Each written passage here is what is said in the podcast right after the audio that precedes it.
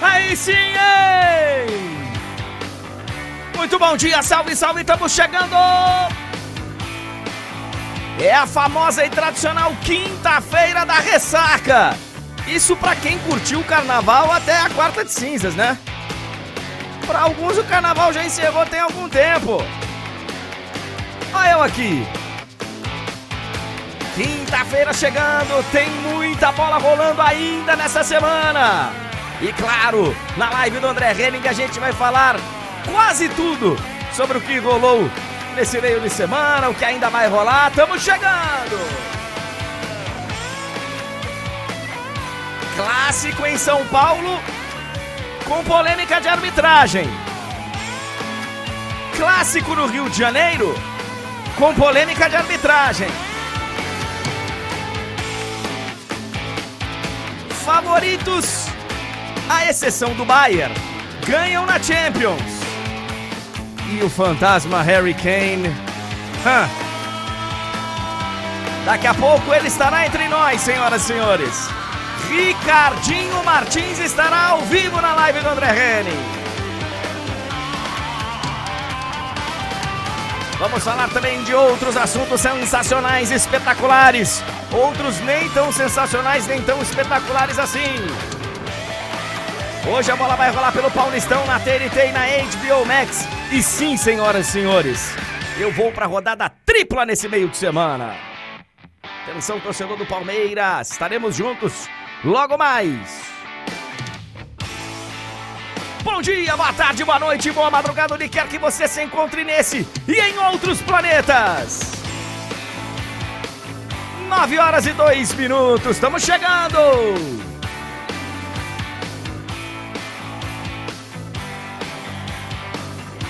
Sempre agradecendo a sua presença, a sua participação. Tá chegando na vermelhinha, tá no YouTube. Já deixa o like. Senta o dedo no like. Muito obrigado. Obrigado pela moral. Galera da roxinha, da Twitch, muito obrigado. Já tô vendo a rapaziada por aqui comentando, inclusive, os erros de arbitragem. Inclusive, falando do Harry Kane.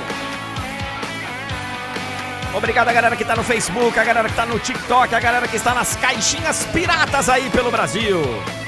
Quem sou eu pra julgar? Eu não julgo nada não, velho. Cada um se vira como pode. Muito obrigado, sejam todos bem-vindos.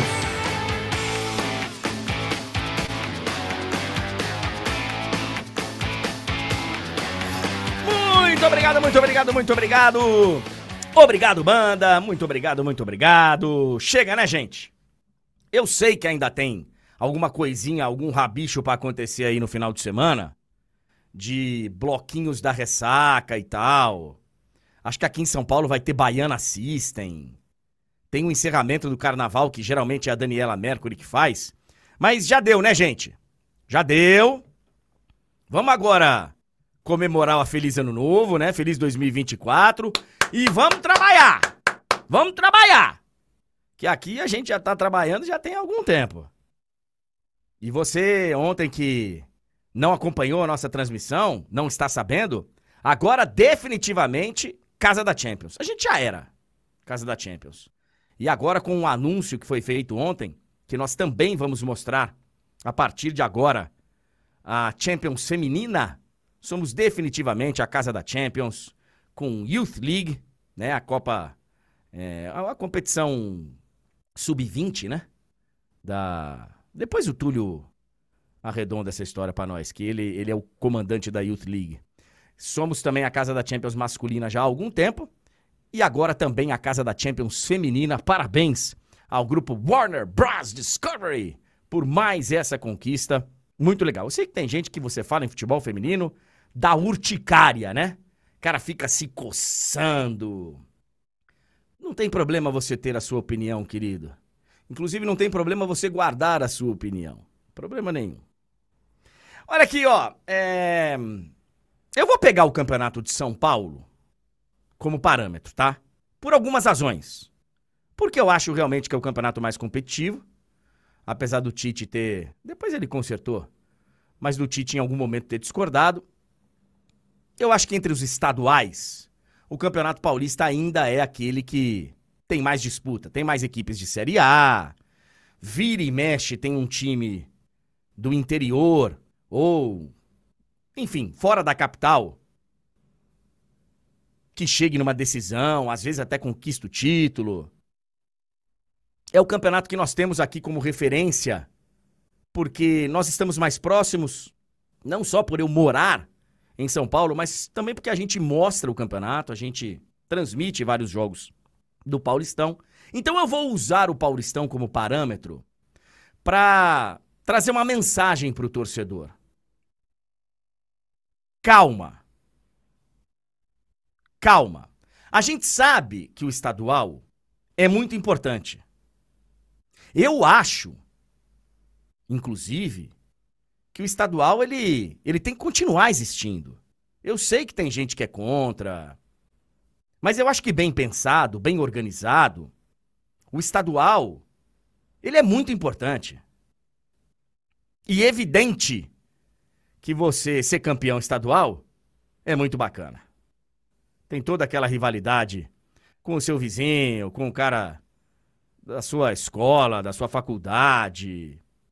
Agora, ele precisa ser melhor pensado, de repente ter menos datas para os grandes, para aqueles times que jogam séries A e B. Sim.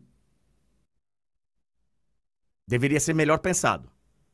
Tem campeonato que precisa repensar tudo? Tem. Vide Campeonato Carioca. Vide Campeonato Carioca. Que o Tite teve a infelicidade de falar que era o melhor do país e tal. Não durou quatro, cinco rodadas, né? A opinião dele. Mas por que que eu tô falando isso? Porque ao mesmo tempo que tem torcedor muito empolgado, teve torcedor que tava desanimado, teve torcedor que tava desanimado e já tá empolgado de novo. E o Campeonato Paulista... ele serve como uma referência, como um balizador do que vai acontecer na temporada, ele vai te dar uma amostra bem interessante. Mas é preciso manter a calma. E eu vou usar como exemplo aqui os grandes. O Palmeiras, ele vai ficar de lado dessa história. Porque o Palmeiras tem a sua base já feita há tempos. O Palmeiras tem um treinador há anos. O Palmeiras tem uma estrutura montada há algum tempo. E não é à toa que vem sendo campeão aí em quase todas as últimas edições de Paulistão. Não foi aquela do, do São Paulo, né? Mas é o atual bicampeão. Tô falando isso na, na gestão Abel, né? O Santos... tá tendo um começo de temporada maravilhoso, cara. Mas, torcedor do Santos, é importante manter os pés no chão. Porque o grande objetivo do Santos na temporada é voltar pra Série A. Ah, André, mas então o Paulistão não é importante? É claro que é. Evidente que é. Ah, André, mas então você vai dizer que o começo de temporada do Santos não é tão bom assim? Não, cara. Pelo contrário, ele é tão bom que pode fazer com que o torcedor fique iludido e fale, ah, vamos voltar pra Série A com o pé nas costas, vamos ser campeão paulista. Não é assim.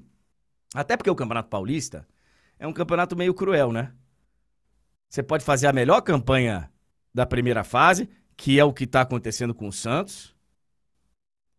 E aí você perde um jogo na quarta de final, você tá fora, acabou. E pro Santos, isso seria uma tragédia.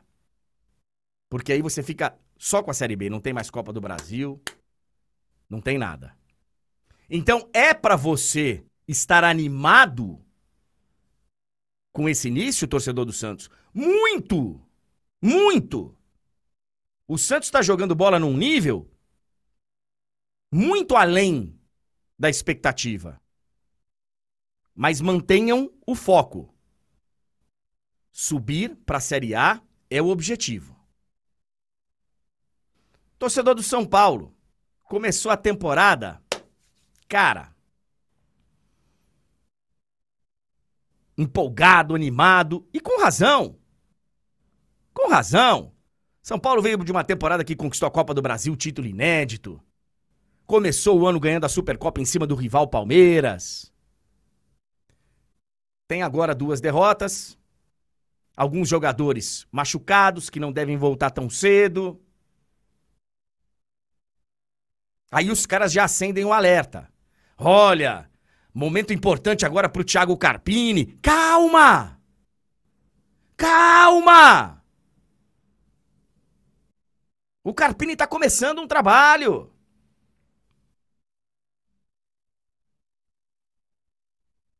Torcedor do Corinthians.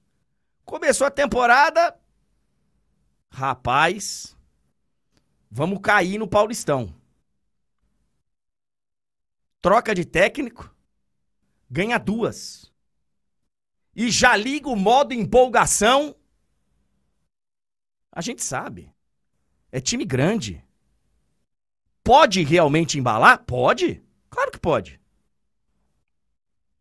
Corinthians vai jogar contra o Palmeiras domingo. Imagina. Nem se ganha, tá? Imagina se empata com o Palmeiras. Modo empolgação vai lá na lua. Calma! Tem muita coisa ainda que precisa ser remendada, que precisa ser arrumada. Então a mensagem, torcedor, é a seguinte. Pô, ganhar o estadual é maravilhoso. É bom demais. Mas nós estamos no dia quinze de fevereiro. Grande parte desses clubes, desses times, os que jogam séries A e B do futebol brasileiro, estão jogando bola há um mês. Estão há um mês e alguns dias de volta das férias. Então vamos analisar as coisas como elas são. Tem gente jogando bem, tem um futebol promissor, tem gente que tá derrapando, tem gente que tá atolada. Mas muita calma nessa hora, porque o ano, velho, é longo.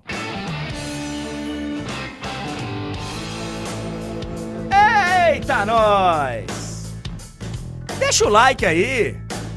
Deixa o like! Faz favor!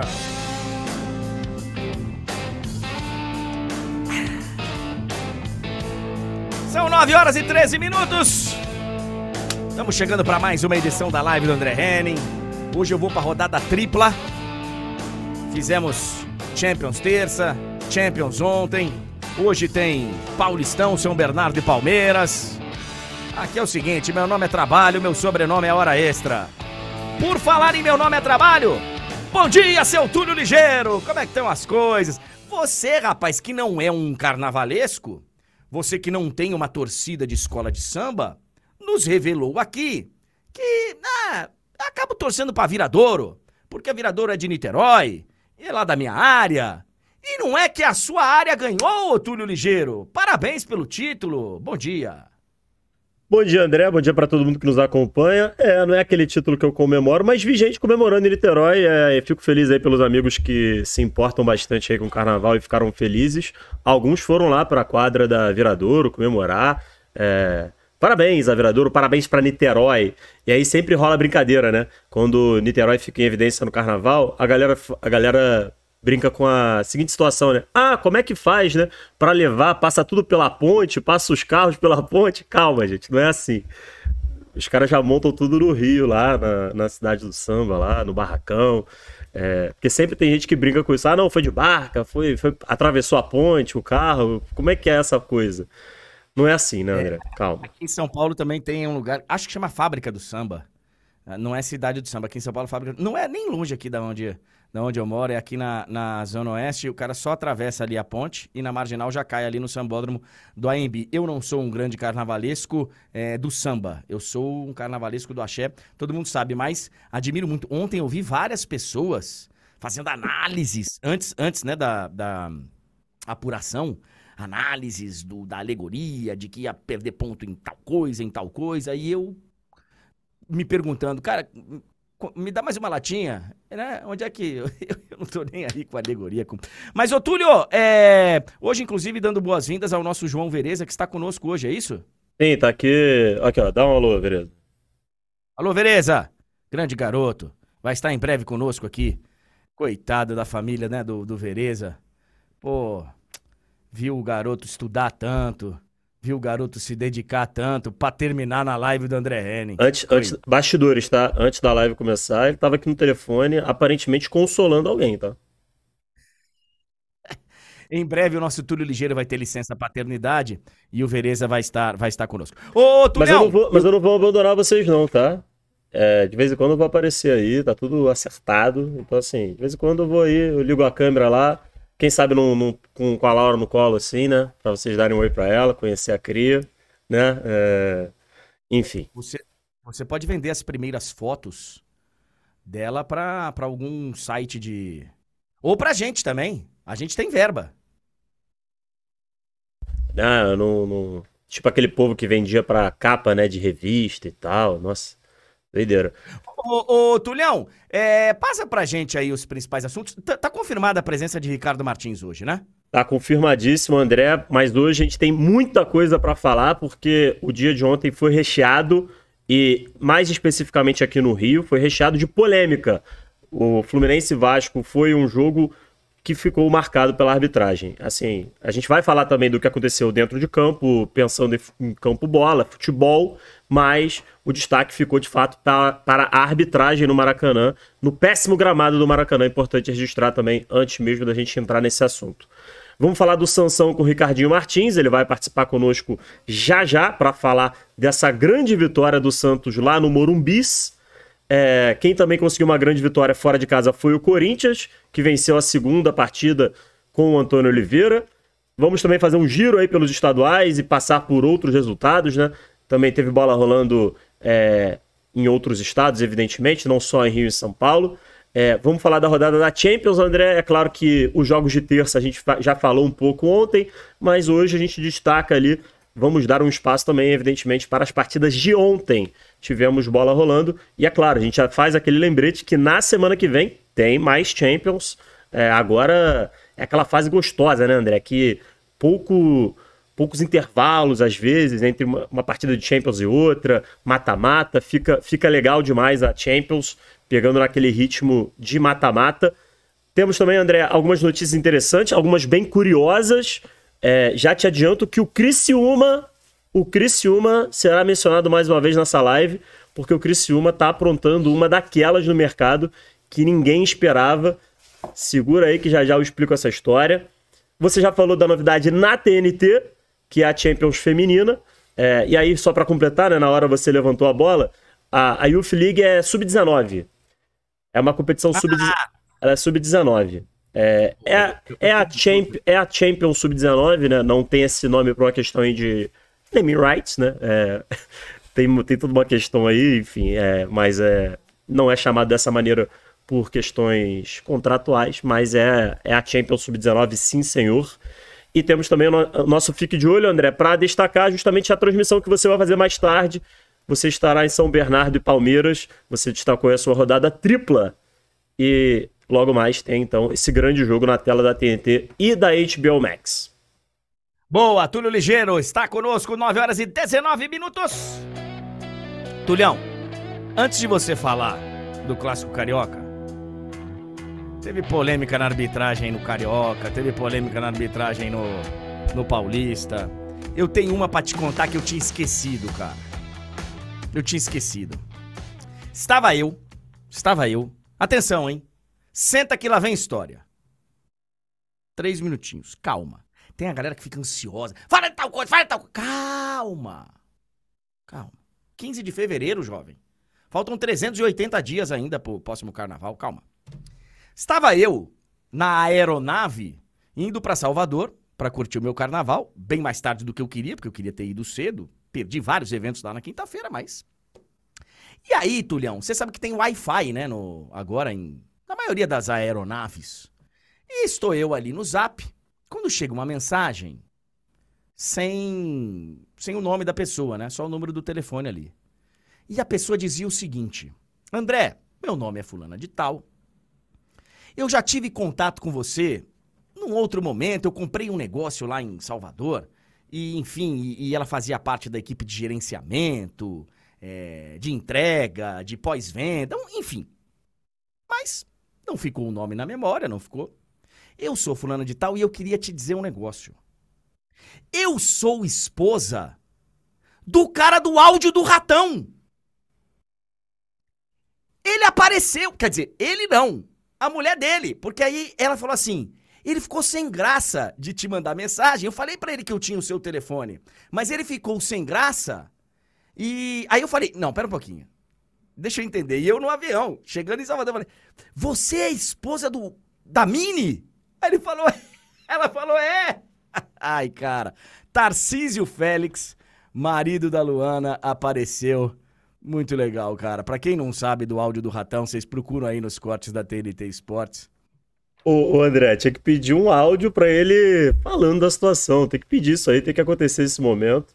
É, e lembrando, já, já adiantando, né, André, ainda estamos na quinta-feira. Amanhã falaremos mais dos jogos que vão acontecer no final de semana, mas no final de semana tem Bavi. É isso aí. Tem Bavi pelo Baiano. E aí depois vai ter o Bavi pela Copa do Nordeste. É, muito obrigado pela audiência, cara. Tava na cara que ia aparecer o dono do áudio. O dono do áudio do Ratão. Queime minha língua, Ratão! Queime minha língua! É, Tulhão, Fluminense zero, Vasco da Gama zero. Não bastasse o gramado ruim do Maracanã. Ontem ainda choveu, né? É, aí Sim. no Rio de Janeiro. Arbitragem complicada. É, tem gente que consegue ainda elogiar o Campeonato Carioca. É lógico que na hora que sair um campeão, a torcida vai comemorar e muito. Evidente. O estadual tem o seu valor, sim. Agora, a F E R J, ela, ela se esforça, né? Pra, pra desvalorizar a sua própria competição. Então, faça um resumo rápido pra gente, Tulhão, do que foi esse zero a zero Fluminense e Vasco. Olha, André, você foi perfeito aí ao lembrar que a F E R J faz um esforço danado pra piorar o seu produto a cada ano. E assim... Antes de entrar nos pormenores de arbitragem, que aí a gente infelizmente não vai conseguir passar lance a lance, primeiro porque a gente não é detentor de direitos, então a gente não tem todas as imagens para mostrar, e segundo porque foram tantos lances que se a gente for ficar falando, discutindo lance a lance, a gente vai ficar aqui a live inteira para falar sobre isso. Mas vamos falar do mais importante, porque a arbitragem roubou a cena, e para muitas pessoas roubou o Vasco também, né? É, mas ela roubou a cena no Maracanã. Entretanto, no campo, no futebol... O Vasco foi bem, tá? Assim, dentro das suas possibilidades, dentro da sua proposta, o Vasco foi bem, foi melhor que o Fluminense, poderia ter vencido o jogo, merecia ter vencido o jogo, apesar de que no futebol não tem essa história de merecimento. Só que é importante ressaltar também o seguinte, né? O Fluminense, ele tá em outro momento de campeonato, né? E de, de preparação. Você estava falando aí da importância dos estaduais, no, no seu comentário inicial, dessa questão de que você não pode levar tão a ferro e fogo assim... o que acontece nele como uma avaliação lá para frente, é importante a gente falar sobre isso. O Fluminense, ele começou sua preparação depois, o Fluminense ainda não está na sua plenitude física, nem técnica, então assim, é natural que o Fluminense sofra um pouco nesse início de temporada, porque ele está em outro ritmo, né? O Vasco já, já vem em preparação há mais tempo, então natural que o Vasco jogue melhor, na, apesar de ser uma equipe tecnicamente inferior ao Fluminense nesse momento, né? Não tem comparação. Hoje não tem comparação de elenco. Elenco do Vasco, elenco do Fluminense. No onze contra onze ali, o Vasco até cons- é possível que ele consiga igualar ou até mesmo ser superior como foi ontem. É... Não foi um amasso, tá? Não tô dizendo que foi isso, mas o Vasco foi melhor, poderia ter vencido o jogo. Eu acho interessante, Túlio, porque assim, é... eu acho que no final das contas, o que aconteceu na arbitragem... no Rio de Janeiro, foi muito similar ao que aconteceu na arbitragem em São Paulo. Ah, não foi não, André. Eu vi os dois não, jogos, não, não assim, foi não. Não, eu, eu, só vou, eu só vou tentar contextualizar e aí você me corrige. É, os lances, eles são discutíveis, vários deles, você...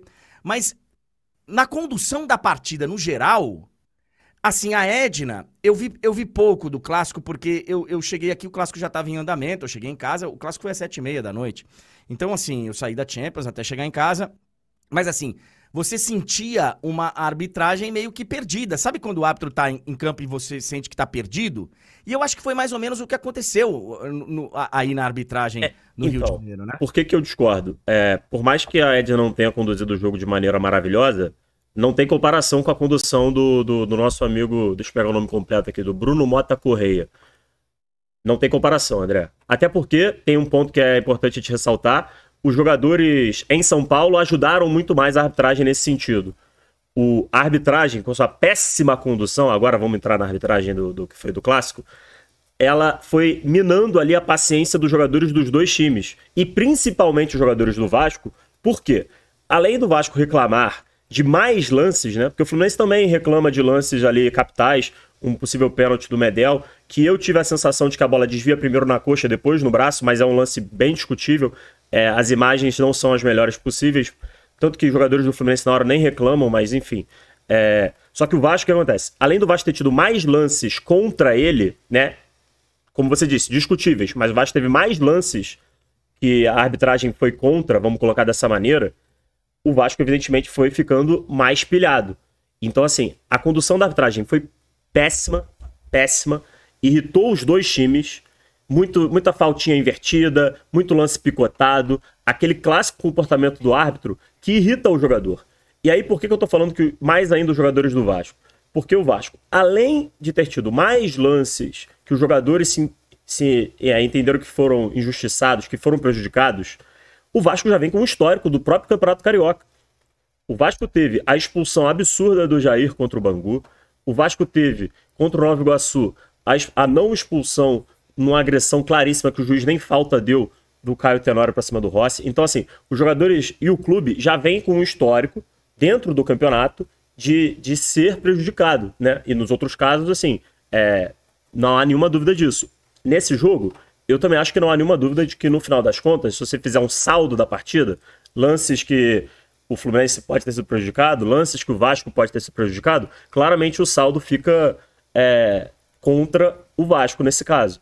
Então, assim, é evidente que os jogadores vão ficando putos, a torcida vai ficando puta. Então, assim... O grande problema, ao, no meu modo de ver, é o seguinte: a condução do jogo, a condução do jogo, porque o lance ali, o lance polêmico, você pode ficar discutindo da, de hoje até amanhã, e quem acha uma coisa vai continuar achando, quem acha outra coisa vai continuar achando também, e vai ficar nessa discussão. Só que é indiscutível que o árbitro é ruim. É, é, assim, ó, é, eu até vi a, a declaração do Alexandre Matos falando, olha... É, quando eu cheguei aqui no Vasco, falaram que era difícil e tal, mas eu achei que não fosse ser tanto. E aí ele falou, olha, são vários jogos na sequência, por isso que eu tô vindo aqui falar. É, não sei se o que eles estão falando aqui, tem várias pessoas falando é, no, no, no chat que pegaram o árbitro com uma camisa do Fluminense. É, cara, assim, eu acho isso, honestamente, é irrelevante. Porque todo árbitro tem um time de futebol. Todo árbitro tem um time de futebol. Torceu pra alguém, ainda torce pra alguém. Agora, quando o árbitro está ali, ele está lá para arbitrar o jogo. Para ser alguém que julga os lances da partida. Se ele usa a camisa do time que ele torce para influenciar nesse trabalho dele, aí é uma outra história. Mas que ele tem um time... Não se iludam, tá, torcedores? Se você achava que o árbitro de futebol era um ser que veio ao mundo e foi preparado para ser árbitro e por isso ele não teve nenhum time ao longo da vida, esquece. Esquece. André, assim, eu nem sei a veracidade dessa, dessa foto aí eu que tá circulando, usei. Mas assim... Eu, é... eu, eu só usei como exemplo para poder sim, falar sim. pra galera que isso aí, pô, cara, né? Não... E, e, e assim, como eu falei, a gente não vai ficar entrando nos lances, ah, o gol anulado do David, ah, a mão do, do Cano, foi pênalti, não foi pênalti, a gente não vai entrar nesses detalhes. É, a questão é, você teve vários lances, né, que o Vasco se sente prejudicado e, ao meu ver, alguns deles com razão, o Fluminense também se sente e o problema é a condução, André, o problema é a condução. Você vê que há, é, na atitude do árbitro, Um, algo muito prejudicial ao jogo, entendeu? Os times, eles já, eles já entram em campo tendo que se enfrentar, né? Tem um grande desafio que é enfrentar um ao outro, né? Um clássico, pô, o Fluminense enfrentando o Vasco, o Vasco enfrentando o Fluminense. E aí os times ainda têm que lutar contra o gramado e contra um árbitro, e contra um árbitro que não quer ajudar. Ele quer simplesmente atrapalhar o jogo. Ele atrapalhou o jogo. Inclusive, o auxiliar do Diniz falou sobre isso, porque o Diniz também foi expulso, né? Teve, teve também a expulsão, a não expulsão do André. Enfim, André, foi um caos completo, uma arbitragem totalmente desastrada. E assim, eu entendo o torcedor do Vasco que está se sentindo é, prejudicado, considerando que está sendo sistematicamente prejudicado, né? Eu entendo esse sentimento de jogadores e, e, e torcedores, mas é o que eu sempre falo, é o que eu sempre falo. Eu não gosto de entrar nessa, nessa teoria da conspiração, porque se a gente entrar nisso, aí fudeu. Se a gente for acreditar que tá acontecendo isso, ferrou. Se chegar e provar, beleza, ó, o Vasco realmente... Aí, beleza, aí eu vou dar o braço torcer e vou falar, caraca, é mesmo, olha só, a F E R J, a F E R J quer prejudicar o Vasco. Eu não... Eu, enquanto não houver provas concretas, eu, eu, eu prefiro não acreditar nisso, porque faz, faz, faz, faz bem pra nossa saúde enquanto fã de futebol. É, então, assim, até porque, volto a repetir, perdão, é... São alguns dos lances, vários deles, são discutíveis. Você não teve, é, tirando ali, eu acho que o único, único lance que é assim, cristalino mesmo, que, que houve algo prejudicial, é a questão da, da expulsão. Porque o gol, o gol impedido é uma imagem ruim, que aí você, você pode acreditar na tecnologia ou não. Eu acho muito esquisita a imagem, mas, né, eu imagino que eles tenham câmeras melhores, enfim, não sei. Mas é esquisito o gol anulado. É, os lances das mãos, tanto pro Fluminense quanto pro, pro, pro Vasco, é, você tem que discutir ali, mas assim, no meu, no meu modo de entender, daria para marcar. O V A R, inclusive, entendeu isso também, enfim. É, eu acho só que o lance que o, é o Cano, né, que tá na barreira, é, é, inclusive quando o jogador vai pra barreira, o árbitro sempre fala pro cara, ó, é braço aqui e, e a bola bate no braço dele, eu não vejo nenhum, enfim... Mas, mas, de novo, gente, é, e tem várias pessoas aqui falando, como assim irrelevante? O, o time que o cara torce, como assim? Gente, eu vou repetir a minha opinião. Teve até alguém que falou assim, então coloca um torcedor do Vitória pra apitar o Bavi. Se ele for bom, sim! Para mim, vamos tentar desenhar e, e falar muito claramente. Para mim, é a minha opinião. É irrelevante o time que o torcedor, que o, que o árbitro tem. O que tem que ser relevante é se ele é bom ou ruim. Se ele é um árbitro bom, se ele é um árbitro ruim, aí não, não tem nem conversa. Não interessa pra quem ele torce. Se ele é bom, ele é bom. Se ele é ruim, ele é ruim. Simples. Não é tão difícil de entender. Não é tão... e, e, e caso vocês não saibam, a galera que nasceu, né, em dois mil e quinze, dois mil e dezesseis, os grandes árbitros da história do futebol, todos eles tinham um time. Todos eles tinham um time. O fato não é você um dia ter sido torcedor de um time ou do outro. O fato é você ser bom ou ruim. Agora, não tem problema nenhum discordar. Problema nenhum. nove horas e trinta e três minutos. É, o Botafogo ganhou e entrou no G quatro, né, Tulhão? Só pra gente passar a régua do Carioca? Isso, o Botafogo venceu e também conheceu o seu adversário na pré-Libertadores, né? O Aurora passou pelo Melgar, será adversário do Botafogo na Libertadores. Eu... Já falei, inclusive, aqui alguma coisa, tem um cara falando aqui. Ah, então coloca um argentino pra apitar a final Brasil e Argentina. Pô, cara, se você tem outros árbitros bons, você... né? Tanto que aqui no Brasil existe um negócio que é, é, é até difícil pra escalar árbitro, porque você não pode escalar. Já falei sobre isso aqui, isso aqui. Campeonato Brasileiro, aí joga um time do Rio contra um de São Paulo. Você não pode botar nem um árbitro do Rio, nem um árbitro de São Paulo. Aí você tem que colocar um árbitro de um... Você não pode colocar um árbitro de um time... de um estado, que vai ser o próximo adversário de qualquer um dos clubes. Exemplo, você não pode colocar um árbitro de Goiás se esse time do, do Rio aqui for enfrentar o Goiás na, na rodada seguinte. Porque ele pode expulsar alguém, pendurar, não sei o quê, pode afetar o jogo seguinte. Mesma coisa com o cara de São Paulo. Aqui, a gente tem que escalar árbitros dependendo da, da onde ele nasceu, de que federação que ele é afiliada. Árbitro tem que ser bom. Não interessa da onde que... Onde ele nasceu, se um dia ele torceu pra um time, se torce pro outro, se... tem que ser bom. É porque... É... André, é porque o ponto que a galera não tá levando em consideração é, é que você tá partindo do princípio de que o árbitro é honesto, entendeu? E aí, tipo é assim, é, a galera tá falando, pô, o cara torce pro time e vai roubar pro time dele, mas, pô... É, mas aí tá ele part... não é um bom árbitro. Exatamente, exatamente. É, é, é isso aí, que a galera aí... não tá ligando os pontos. Você tá falando... Porque ser um bom árbitro envolve essa questão também de honestidade, de você ser um profissional sério que não vai contra um princípio básico da, da arbitragem, que é você tentar ser o mais justo possível dentro das regras. Então, assim, acho que é só uma falta de leitura aí de algumas pessoas. É lógico. Se, se o árbitro é ruim, independe o time que ele torce, cara. Se ele é bom, independe o time que ele torce, porque ele vai arbitrar. Mas eu sei que não é, não é simples pra, pra, pra galera entender. Ô, Tulhão, é, enquanto a gente espera o Ricardinho Martins, vamos dar uma passadinha rápida na rodada da Champions? Que aí a gente fala do Paulistão com, com o Ricardinho, porque eu separei aqui alguma, algumas coisinhas sobre os dois jogos de ontem. A Lazio venceu o Bayern por um a zero, o P S G venceu a Real Sociedad por dois a zero. Eu não sei se você viu, quer dizer, você viu, tenho certeza. Mas eu não sei se a galera viu o vídeo, as imagens feitas pela Carol Albuquerque, que é nossa repórter cinematográfica, nossa cineasta. Ela, essa moça, ela é... Ela é genial. Ela é genial.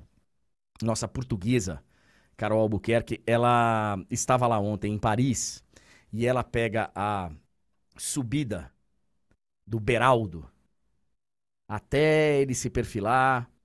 E eu vi o hino da Champions pela primeira vez no campo.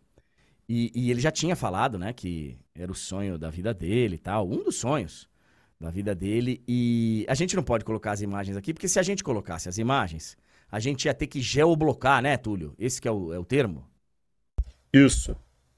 A gente ia ter que é, bloquear o programa inteiro para outras partes do mundo. E tem muita gente que mora fora que acompanha aqui. Então, assim... É... Cara, a imagem é emocionante. Tá nas mídias da T N T Sports, aí no Instagram, deve estar no TikTok. Eu não tenho TikTok, mas é, tá por aí. Inclusive eu coloquei no meu Stories.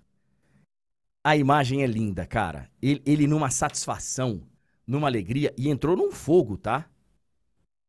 Entrou num fogo. O Luiz Henrique colocou ele num fogo na lateral esquerda, improvisado, estreia dele, pra pegar de frente o cubo. Ele teve dificuldade em boa parte do jogo. Aí depois jogou um pouco na zaga, que é a dele, ao lado do Marquinhos. Foi muito legal ver a imagem do, do Beraldo ontem. É, o Mbappé chegou a quarenta e quatro gols. Chegou a quarenta e quatro gols. Passando o Neymar na artilharia da Champions. É, como artilheiros históricos da Champions, nós temos Cristiano Ronaldo, Messi. Em terceiro, o Leva, que ainda joga.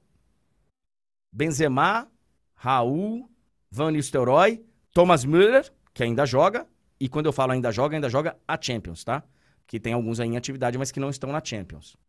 Henry, Di Stefano, Shevchenko, os dez primeiros. E aí a gente tem ali, ó, o Mbappé agora com quarenta e quatro gols, uh, na décima sexta colocação, ao lado de Drogba, de Salah. Na verdade estão empatados em décimo quarto. Com Drogba e Salah, quarenta e quatro gols. Ultrapassou o Neymar com quarenta e três. O, o Mbappé vai longe aí, tá? Nessa lista. Vai longe aí nessa lista. Vai longe. Vai longe. É, a, a estreia... Tá falando aí do, do Beraldo. O, vamos ver agora só como vai ser, né? Se o Mbappé vai jogar pelo Paris Saint-Germain ou pelo Real Madrid. Ontem o Paris Saint-Germain escapou, viu? Primeiro tempo foi bem complicado. E eu não sei se você viu, Tulhão, o Imanol, que é o técnico da Real Sociedad, deu-lhe um esporro no Traoré. O Traoré, ele, ele saiu de campo e estava fora de campo no momento que tem o escanteio, que o Paris Saint-Germain abre o placar. Cruzamento, Marquinhos desvia no primeiro pau, a bola cai lá nas costas do zagueiro, o Mbappé entra e faz o um a zero. E na coletiva, o Imanol, cara, ele abriu o berreiro e falou o seguinte, ó, jogador pra estar fora do campo, num lance de escanteio contra, ele tem que ir pro hospital. Só se ele for pro hospital. Se não for pro hospital é porque tem alguma coisa errada. É escanteio contra. E o cara sai do campo para atendimento, então ele tem que ir pro hospital. Deu um esporro, porque ele falou que até aquele momento o jogo tava bom pra Real Sociedad. E tava mesmo, tá? E tava mesmo. E tava mesmo. E aí a gente tem o Bayern perdendo mais uma, né? O Immobile fez de pênalti. Eu vou deixar pra falar do Harry Kane daqui a pouco com o Ricardinho. Vou deixar pra falar... Você não ia tirar esse gostinho dele, né? Não, não vou tirar essa... Você sabe que o Ricardinho... Depois eu conto. Mas o Ricardinho... Ele arrumou lá na, na Warner Bros. Discovery. Eu não sei, cara. O Ricardinho é o seguinte, o Ricardinho é um cara muito, muito querido, né? Ele, ele é esse maluco, esse louco e tal, mas ele é muito querido. Todo mundo apaixonado pelo Ricardinho, eu inclusive. Ele, ele arrumou um lugar lá, cara, arrumaram um lugar pra ele com uma tela de sessenta polegadas e ele deitado assistindo o jogo. Deitado, vendo Lazio e Bayern com uma tela de sessenta polegadas exclusiva pra ele. Só pra secar o Harry Kane, cara. Só pra secar o Harry Kane. nove horas e quarenta e um minutos. A gente tava falando do Mbappé. O Ricardinho já vai entrar na, no papo. Ontem foi veiculada uma entrevista no canal La Sexta. Galera da, da Espanha aí que acompanha a nossa live, La Sexta é um canal de televisão lá na, na Espanha. E ontem teve uma entrevista grande com Rafael Nadal. Nadal falou sobre vários temas, inclusive falou que para ele o Djokovic é o melhor da história. O Nadal, né, que é um dos, um dos melhores da história. Ele falou, olha, ele é uma boa pessoa, com erros e tal. É, eu também acho, mas é, segundo o Nadal, é o melhor da história. É uma opinião, né? Pô, se é a opinião do Nadal, ela tem que ser respeitada. E ele fala sobre futebol. O Nadal, todo mundo sabe, é um grande torcedor do Real Madrid. E ele perguntado sobre o Mbappé, se ele gostaria de ver o Mbappé com a camisa do Real Madrid ou não, ele fala, eu queria, eu perdoo ele. E eu acho que a gente perdoa, porque ainda ficou muito, né, muito marcada a recusa do Mbappé numa dessas janelas aí, que o presidente da França se envolveu para poder manter o, o Mbappé lá no Paris e tal, e coisa, coisa e tal. Ele falou, ó, eu perdoo. E acho que o torcedor também vai perdoar, vai entender. Ele tinha um caminhão de dinheiro lá que colocaram na mesa, uma pressão de um país inteiro para ele ficar lá e tal. E a outra coisa que ele falou, que foi muito interessante, é que ele sim ainda tem o sonho de ser presidente do Real Madrid. Que se a vida dele caminhar para isso... Ele gostaria de ser presidente do Real Madrid, mas só depois que o melhor presidente da história resolver sair, que é o Florentino Pérez. Então ele avisa, ó, eu até topo, mas só depois, né? Só depois que eu, que eu sair daqui. Ô, Ricardinho, Ricardinho que é um grande tenista, inclusive. O Ricardinho, ô, Túlio, você não sabe. O Ricardinho... Criaram uma regra especial no tênis para poder diminuir a rede um pouquinho, para ele poder fazer um smash. Ele não conseguia fazer o smash. É, a bola não passava da rede, a rede era muito alta. Aí fizeram uma rede mais baixinha e ele passou a jogar mini tênis. Não confundir com beach tênis. É mini tênis. Bom dia, seu Ricardo Martins. Você, como sempre, iluminado. Você tem uma iluminação maravilhosa sempre. Como é que você tá, meu amigo? Bom dia. Já estou na firma. Opa, legal, bom dia. Help me, I help you. Primeiro, que é o mini tênis popular raquetinha. Segundo, que Rafael Nadal está correto. Djoko é o maior da história, mas não será o maior da história, porque tem um menino aí de dezoito para dezenove anos, tal de Alcaraz, que vai ser o dono dessa brincadeira chamada tênis. Daqui a alguns anos a gente vai falar o que esse menino escreveu, está escrevendo, é brincadeira espanhol. E se o Nadal quiser... Ele pode, depois que o Marcelo Teixeira e o Marcelinho deixarem o Santos, assumir o Santos também, né? Não tem problema nenhum. É, o Santos já teve o seu melhor presidente da história, Andrés Henrique Rueda Garcia. Pode ter o Rafael Nadal Garcia, Rueda, que também é espanhol, né? Então poderia fazer essa ligação. Aliás, eu, André, eu gostaria tanto, cara, de ser uma mosquinha ontem, após o final do Clássico, a vitória do Peixe, um a zero para cima do Tricolor, e olhar na cara de Andrés Henrique Rueda Garcia para saber qual é a reação desse cidadão depois do Santos conseguir uma classificação com oito rodadas do Campeonato Paulista, coisa que o Santos não conseguiu nos últimos três anos. Eu acho que ele devia estar chorando de raiva de ver o Santos classificado. E não só isso, né? Dando uma, uma passada muito consistente para fazer a melhor campanha no geral, que foi muito importante nos títulos recentes aí de Campeonato Paulista, né? O Palmeiras, por exemplo, ah, isso... foi, bicampeão, foi bicampeão paulista, tendo a vantagem de decidir no Allianz Parque as duas vezes. E por isso que o torcedor do Santos lamenta o gol que o Santos tomou diante do Mirassol no final de semana, quando o Santos tinha um jogador a mais, não jogava bem, é verdade. Se o Santos tivesse é, segurado aquela vitória, o Santos teria vinte e um pontos ganhos em vinte e quatro. vinte e um em vinte e quatro, e praticamente assegurando a primeira colocação. Por quê? Porque em pontos perdidos, André, o Santos não é o primeiro. O primeiro é o Palmeiras, do Abel, jogo que a gente vai transmitir hoje, e é um privilégio estar contigo, né? Lá no primeiro de maio. É, o São Bernardo tem um time acertadinho contra o Palmeiras, mas o Palmeiras tem um jogo a menos do que o Santos. Nesse momento, dois jogos a menos, né? Então o Palmeiras poderia passar o Santos em pontos ganhos, aí em pontos perdidos o Palmeiras é líder. Mas eu estava vendo a abertura da sua live, você é um gênio, né, cara? Você colocou as coisas, agora sem sacanagem, muito bem explicadinhas, né? Que o torcedor do Santos não pode se empolgar. Eu acho que o torcedor do Santos tem que estar muito feliz e orgulhoso por aquilo que o Santos... É, fez em quarenta e seis dias de gestão de Marcelo Teixeira, quarenta e seis dias de gestão de Marcelo Teixeira, em oito jogos. O Santos tem seis vitórias, um empate e uma derrota. Então, é, a retomada do Santos com o Carille, ela é quase perfeita, quase perfeita, só que você, de novo, foi com o dedinho naquela ferida que o senhor faz tão bem, né? O objetivo do Santos é a volta à Série A do Campeonato Brasileiro. O Santos está... Atenção, André. O Santos está classificado para a Copa do Brasil de dois mil e vinte e cinco. Classificado para a Copa do Brasil de dois mil e vinte e cinco. Então, pode ficar em segundo, terceiro ou quarto da Série B. Eu não me importo com o título, não. O importante é voltar. E o grande objetivo é esse. É voltar à Série A. Claro que se você conquista um Campeonato Paulista, meu Deus do céu. Assim, é história de filme que o senhor gosta de escrever, viu?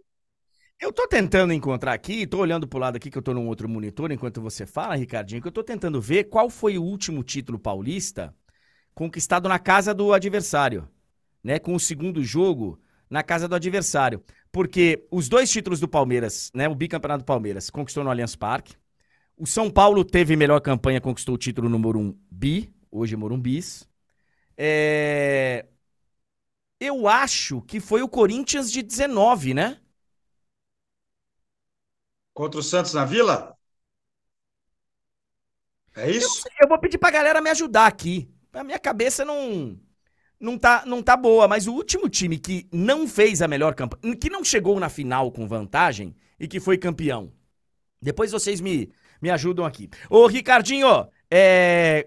a gente falou agora há pouco de polêmica, de arbitragem e tal. Esse negócio do lance, se foi, se não foi. Daqui a pouco vocês vão falar bastante no de placa. Eu já vou me adiantar. Pra mim, não foi pênalti, tá? Pra mim, não foi pênalti. É...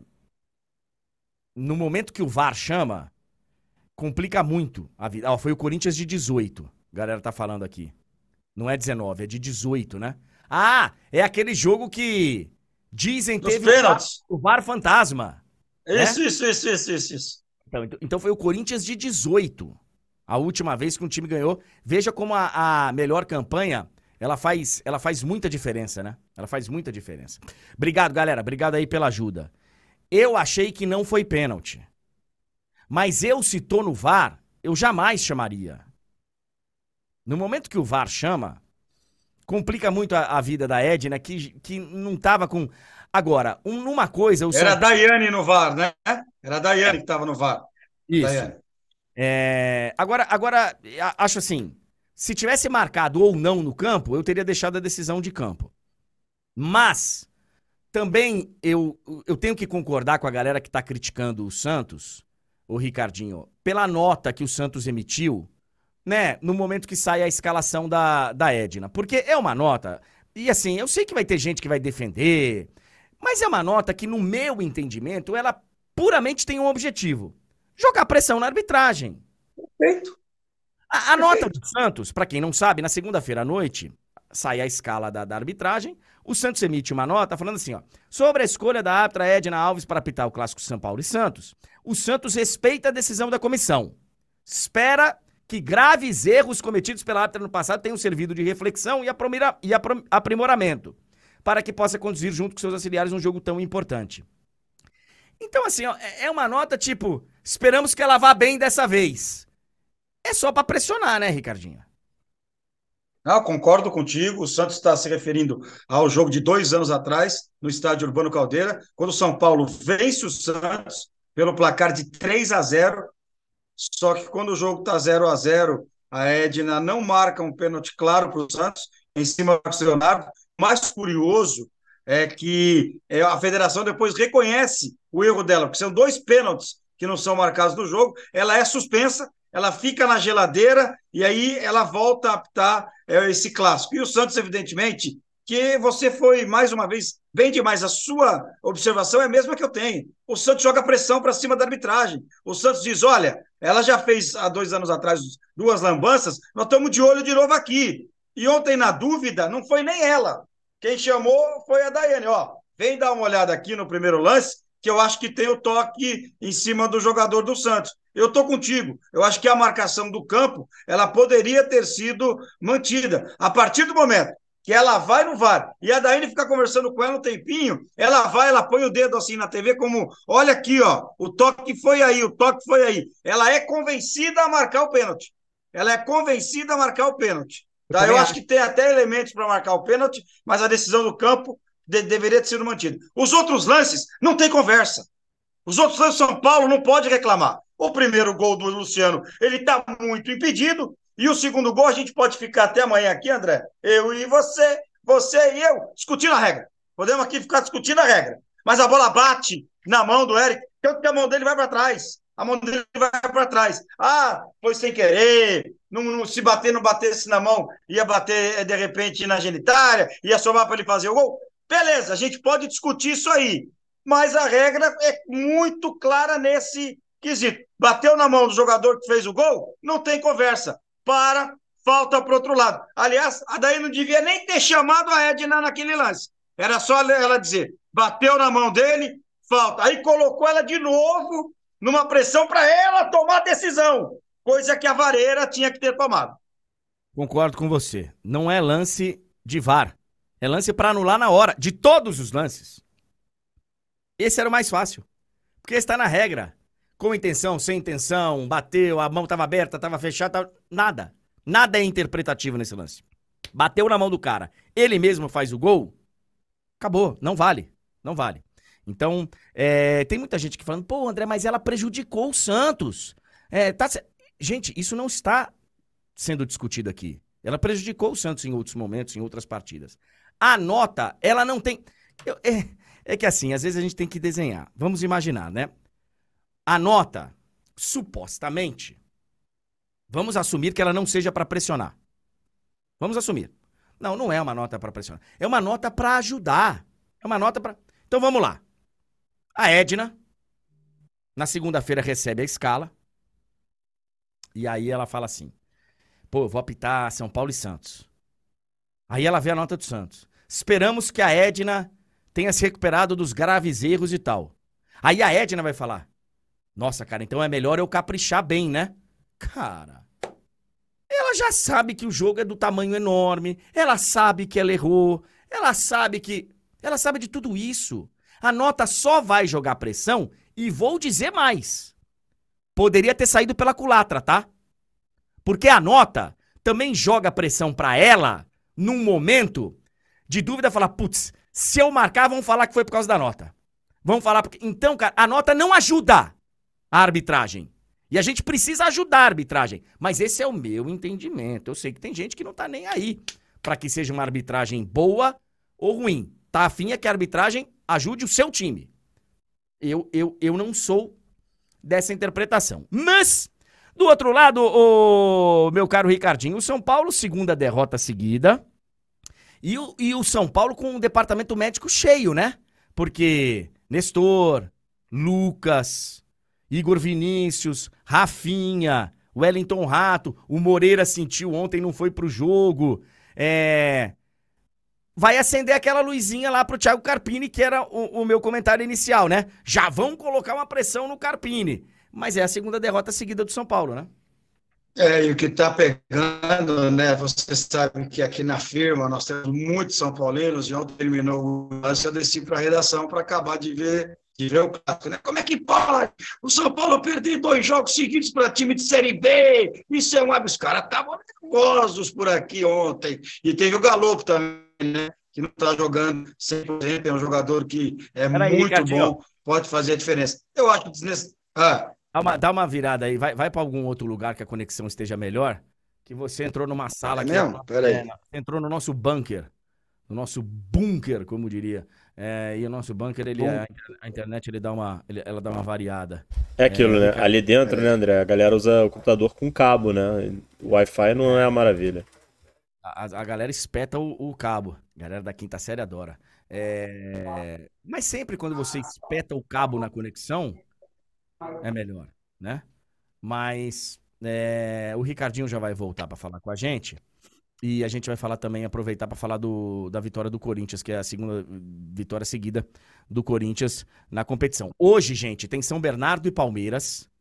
Jogo que a gente começa a fazer aqui a nossa cobertura a partir de dezoito e quarenta e cinco, quinze para as sete da noite. São Bernardo e Palmeiras. O Hendrick vai estar à disposição do, do Abel. Voltando lá da seleção brasileira, do fiasco da seleção brasileira, Palmeiras tentando aí esse primeiro lugar geral, que ajudou bastante o Palmeiras nas, nas últimas conquistas. E, e o São Bernardo na briga por uma vaga no grupo D, tá? O São Bernardo tá, tá na briga aí do grupo do São Paulo, inclusive podendo passar o São Paulo. O São Paulo tem um jogo a menos, é verdade, é, e a gente já vai falar desse jogo a menos, porque esse jogo a menos é contra a Inter de Limeira, que tá na briga com o Corinthians na vaga. Mas é, hoje tem São Bernardo e Palmeiras, estarei lá junto com o Ricardinho Martins. O Ricardinho acho que travou de novo? É, não melhorou muito não, né, André? Ele foi para outro lugar e, e acho que travou de novo. Help me é help you. Ó, acho que agora foi, né? Acho que sim. É street, é, é street pra internet, é? É, é mas é, é, é assim, infelizmente nesse país aqui as coisas deviam funcionar melhor. Então, André, rapidinho sobre São Paulo, né, que você perguntou. Eu acho que a pressão em cima do Thiago Clopini... Atenção, hein? Essa aí você pode marcar, que essa é nossa também. Thiago Clopini, ela é desnecessária, né? Você tocou num, num ponto extremamente importante. São Paulo bastante desfalcado. O São Paulo já contra a Ponte em Campinas, jogo que a gente transmitiu, não foi um jogo bom. Ontem o São Paulo até acho que fez um primeiro tempo legal. Segundo tempo pressionou o Santos, teve a bola, mas com muita dificuldade. Você não ter o Lucas Moura é assim...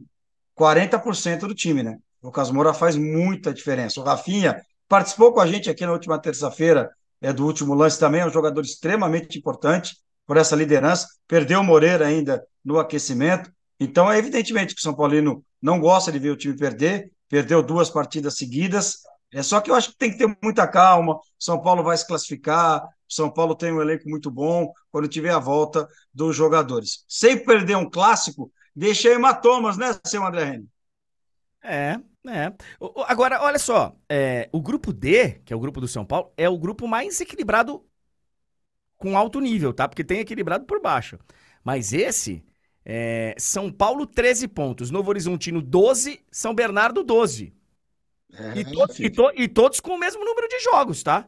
Porque o Novo Horizontino joga hoje, o São Paulo tem o seu jogo a menos, e o São Bernardo joga hoje contra o Palmeiras. Você imagina uma vitória de Novo Horizontino e de São Bernardo, São Paulo saindo momentaneamente com um jogo a menos que vai ficar da, da, da classificação para a próxima fase. É isso porque o seu amigo Adenor Bach falou que o Campeonato Carioca que é o mais difícil do Brasil, hein? É, o grupo C, é o grupo do Corinthians... Nem responde, né? Passa batido, né? Passa que senão vão falar que é perseguição. É, ah, tá. o, o Corinthians ontem ganhou a segunda seguida, sob o Quatro. comando do Antônio Oliveira. quatro a um no Botafogo de Ribeirão Preto, também com muita chuva lá em... Uma arbitragem que começou confusa também. É, eu, eu não posso falar que ela continuou confusa, porque eu não vi o resto do jogo, gente. Eu capotei, eu tô... É, é que a, a, galera, a galera vê a gente no ar, mas não vê o que, não vê o que acontece fora. E... Aliás, ontem, ontem, ontem é. foi demais, cara. A gente ontem já vai foi falar. demais, cara. A vai gente... falar sobre isso? Vai. E eu deitadinho é... ali, eu deitadinho ali, tomei-lhe um susto, irmão. Então, é... o Corinthians ganha a segunda seguida, o, o Yuri Alberto voltando a ter confiança, três gols em três jogos, a Tainá tem batido nessa tecla, pra quem acompanha a Tainá e segue a Tainá, ó, o Yuri Alberto recebendo essa bola de frente, com velocidade pra partir, é, essa é a dele, né, não é ficar brigando como pivô com, contra zagueirão e tal. O Yuri Alberto, eu, eu falava aqui na época do Mano, olha, eu acho que vale insistir um pouco mais, vale insistir um pouco mais. Ele é bom jogador e tá aí e, e empolgando o torcedor do Corinthians. De novo, agora dá uma segurada, o Corinthians tá anunciando aí, é, Mateuzinho, mesmo sem anunciar o Igor Coronado, o diretor financeiro já veio pra falar. É, cara, esse é, é maravilhoso. O Corinthians parece que não aprendeu, que só pode oficializar, né? Só quando tiver assinado, quando tiver bonitinho. O Corinthians ainda não oficializou o Igor Coronado. Circulou o assunto que o próprio diretor financeiro falou, numa entrevista, acho que ao Band Esportes. Band Esportes, isso, é. ó, o programa do Kaká, isso. Nós vamos fechar aqui o orçamento em vinte milhões... Com a chegada do Igor Coronado, dois milhões... E do outro, não sei o quê... Nós vamos... Aí eu quero falar... Pera um pouquinho, ó... ó. Igor Coronado, dois milhões? Como assim?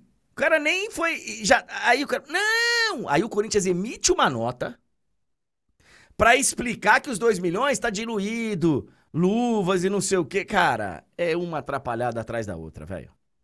É uma atrapalhada atrás da outra. Mas tá chegando aí o Mateuzinho, que tá numa negociação. O bom da negociação do Mateuzinho, Ricardinho, é que foi uma negociação um tiro curto, né? Foi, foi.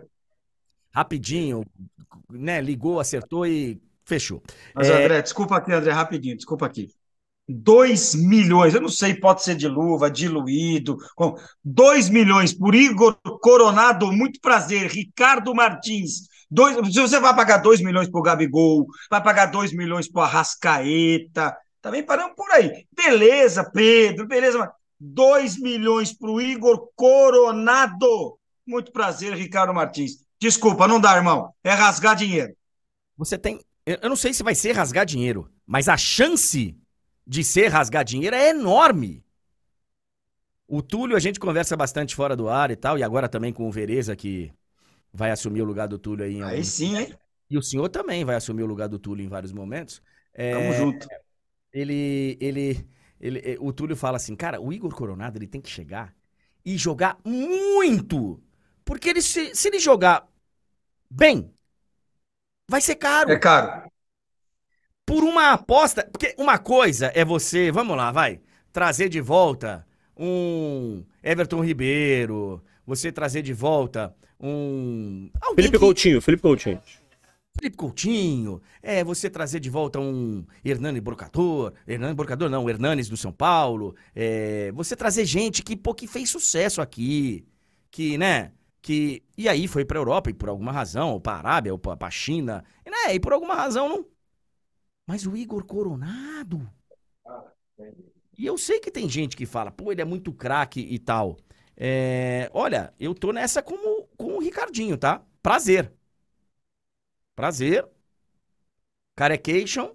Igor Coronado. Jogou na segunda divisão da Itália e jogou dezesseis anos na Arábia. E assim, eu não tenho vergonha nenhuma de falar isso. Porque tem gente que não, não, não admite que não conhece o jogador. Então, não, joga muito. Às vezes o cara é substituto do Red Bull Salzburg B. Não, esse aí, ó, essa alteração, o cara tá entrando, esse cara é mais ofensivo e tal. Pô, eu não conheço todo mundo. Eu não conheço o Igor Coronado. Desculpa, desculpa. É... Ricardinho, clássico no domingo contra o Palmeiras.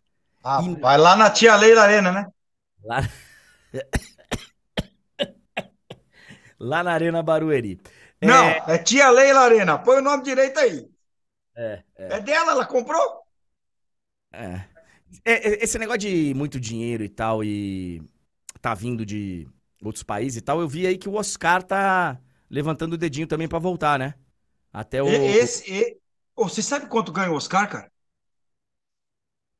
Ele ganha muita grana, né? Acho que é dois milhões de euros mês.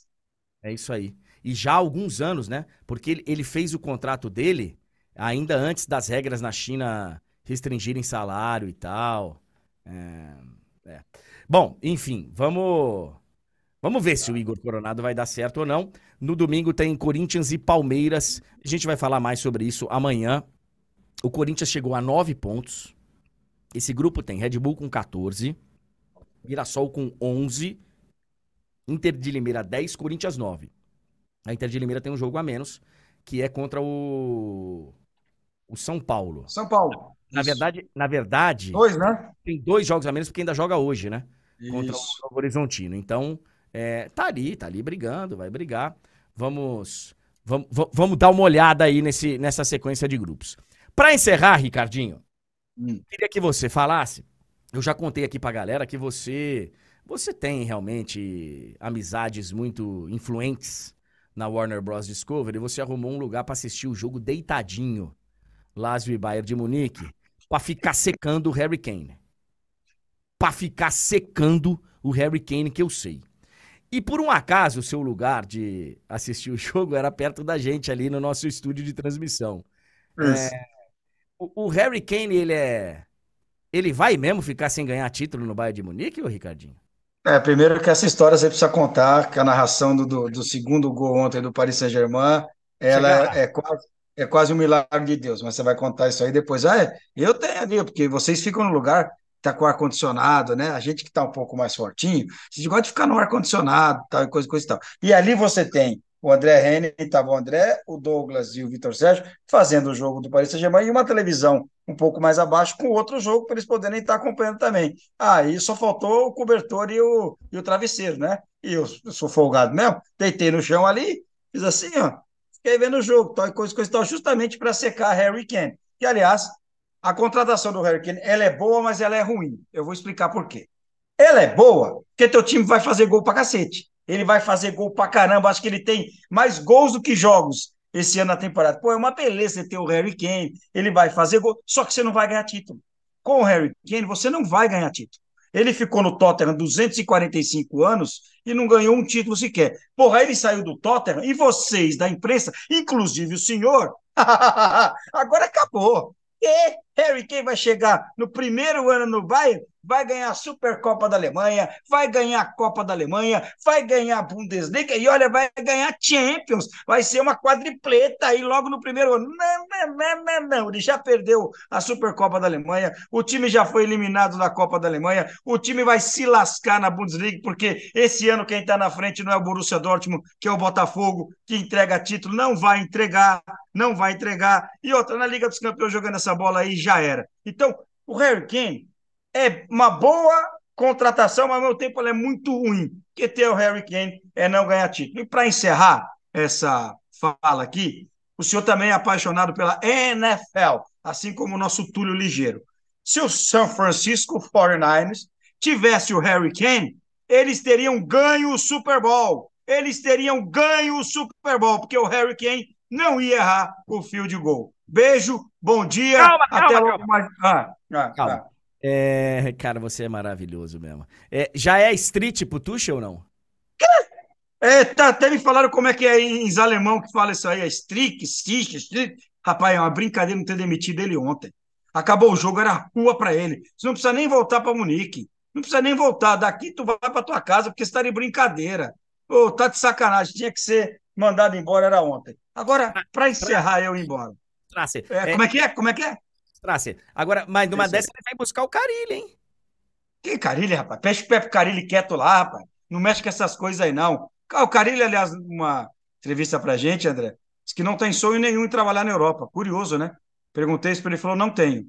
Não tenho sonho em trabalhar na Europa, respeito futebol europeu.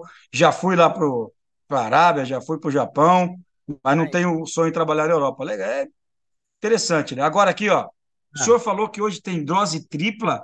O senhor é um tremendo num cara de pau, né? Por que dose tripla? Eu narrei terça, quarta e quinta. Não, não, não, não, não, não. Você falou hoje. Hoje é dose tripla. Não é verdade.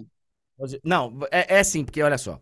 Live do ah. André Henning, narração do jogo e tem a gravação que a gente deixa pro último lance. Ah, cala tua boca, rapaz. Vai procurar tua turma. Beijo pra você. Daqui a pouco tamo junto lá em São Bernardo, tá bom?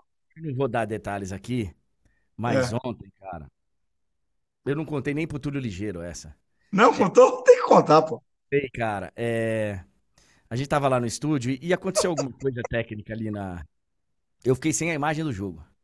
Desespero. Bastidores, bastidores, bastidores. Eu conto os bastidores. Não é só os troféus que a gente levanta, tal. Eu conto também as pingas que a gente toma, né? Os eu tinha que ter que gravado o teu desespero, cara. O teu desespero, cara.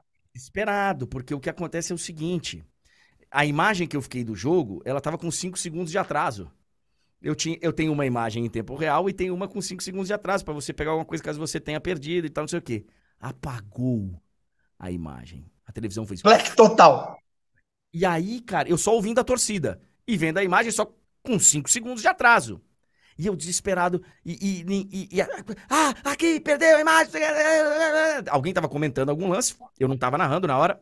Cara, durou uns dez segundos que foram uma eternidade. E aí, a... A televisão voltou, o Barcolá dominou a bola pela esquerda e fez o gol. Se aquela imagem não volta, eu ia estar tá hoje no U O L, ia estar tá no... Perdeu o gol, porque eu ia, eu ia, ouvir, ah! o, eu ia ouvir o barulho da torcida e ia falar, é, chegando o gol! Ia ser meio, Romarinho, gol! E, e, rapaz...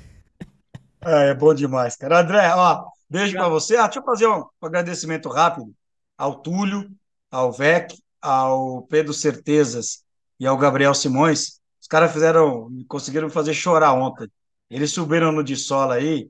É, você não viu ainda, você estava trabalhando muito ontem, mas dá um pulinho lá no canal Irmão, né? Que é o nosso Dissola. Pô, os caras fizeram uma homenagem para mim ontem lá. Os caras estão de sacanagem, velho. Estão de brincadeira. É, foi espetacular. Eu estava indo descansar um pouquinho à tarde, antes de voltar aqui para a T V. E aí o Simões mandou o link. Ah, ó, um beijo para vocês três. Obrigado. Fiquei muito feliz com a homenagem. Não, André, precisa avisar esses caras aí que depois de cinquenta, esse tipo de coisa pode até matar a pessoa, cara. Beijo para vocês, tá bom? A gente Ricardo, te ama, a gente, Ricardo. A gente te ama, todos nós. Você daqui a pouquinho de placa, né? Depois, eu e você e a galera toda, São Bernardo. Tá com cheiro de arroz queimado. Tchau. São Bernardo e Palmeiras, é o jogo que nós estaremos juntos a partir de dezoito e quarenta e cinco. dez horas e treze minutos. Você prometeu um monte de notícia aí, Tulhão. Vamos fazer o seguinte. Você fala a notícia. Eu dou um pitaco. E a gente encerra, fecha a conta e passa a régua. Pode ser? Pode ser, André. Vambora. É, antes das notícias, mais jogos, né? O Galo, lá no Campeonato Mineiro, saiu atrás. O Tombense, é, que tem ali um timezinho interessante para os padrões do Campeonato Mineiro, conseguiu sair na frente. O Galo teve dificuldade, buscou empate, poderia ter virado, ficou com um homem a mais, mas não conseguiu. Mais um tropeço do Galo. É, início preocupante aí do Atlético Mineiro, André. Entrou o garoto, né, que fez o gol? Que... salvou o Galo. Eu tava vendo aí a, a entrevista do Filipão. Que mais que nós tivemos por aí? É... O Inter fez um grande primeiro tempo e meio que tirou o pé do, meio que tirou o pé do acelerador, mas venceu por três a um o Brasil de Pelotas. O Grêmio poupou até mesmo o Renato, né? O Renato, de vez em quando, acontece isso, né? O Renato nem viajou pro jogo do Grêmio, o Grêmio empatou. Cara, o Renato... O Renato... Pô, velho. Vou te falar. Um dia eu chego lá. Um dia eu chego lá. Fala, ó. Hoje vou não. Ai, que mais, Tulhão? É, o Neymar voltou a treinar lá no Al Hilal, né? Depois de muito tempo. É, passou aí boa parte da, da recuperação dele fora da Arábia Saudita. Já tá fazendo recuperação, treinamentos agora no clube. Treinamentos de recuperação da cirurgia, né? Evidentemente, porque talvez ele não jogue... Na temporada, né? Se a gente considerar a temporada... É, provavelmente ele não volta nessa temporada pensando no mesmo calendário, um calendário parecido com o calendário europeu, né? Deve voltar só em agosto ali, a expectativa é essa. Talvez, se rolar aí uma recuperação mais milagrosa, ele volte, mas é bem improvável nesse momento. E, e você tinha umas duas notícias bem curiosas aí, cara, que você me passou no, no pré-programa, na nossa reunião de pauta. São três notícias curiosas, então atenção, Brasil. Três notícias que eu não sei onde o Túlio foi garimpar, porque eu não vi em lugar nenhum. Não, mas estão mas estão aí em diversos lugares, André. Primeira delas ah, vamos é lá. O famoso lembra dele, lembra do Quincy Promes, atacante holandês? Depois que você falou que era atacante holandês, eu lembrei dele, mas lembro dele. O que é que tem ele? Condenado a seis anos de prisão, tráfico de drogas. Pô, sério mesmo, cara? Assim, tem gente tão burra nesse mundo, né, cara? Porque assim, eu não vou entrar aqui em debate sociológico, nem... Tem gente que você olha e fala, pô, cara, o cara se tornou um criminoso... O cara, né, não teve chance na vida, o cara, né, veio de um ambiente que... O cara tem tudo. E se torna um criminoso? Tráfico de drogas? Aí é complicado. E as drogas vinham e, do Brasil, né? É, tem uma história dessa. E assim, André, não é a primeira dele, tá? Ele já teve outros, outros problemas aí. Uma vez esfaqueou alguém, não sei o quê. Enfim, assim, é... é... Mas tudo coisa, tudo coisa tranquila, né? Esfaqueou uma pessoa. É, enfim, André. Uh, o Som teve um entreveiro com um companheiro de seleção, né? Essa notícia foi revelada. O, o Lee, né, que joga no P S G, teriam discutido, segundo as informações, por causa de um jogo de tênis de mesa. E aí o Som teria machucado o dedo nesse, nessa discussão. O Lee pediu desculpa, não sei o quê, pelo comportamento dele. Um bafafá danado lá na seleção da Coreia do Sul. É, e pra fechar... Os caras saíram na mão... Não, assim, não, não... É, não se sabe como que isso aconteceu. Pode ter sido de diversas maneiras, né, André? Mas... aconteceu. Meu Deus. E, e é engraçado que no pedido de desculpas, ele... O, o Lee não, não nega nem afirma o que aconteceu direito. Porque ele fala assim... Ah, saiu a notícia sobre isso. Aí ele não diz, né? Assim...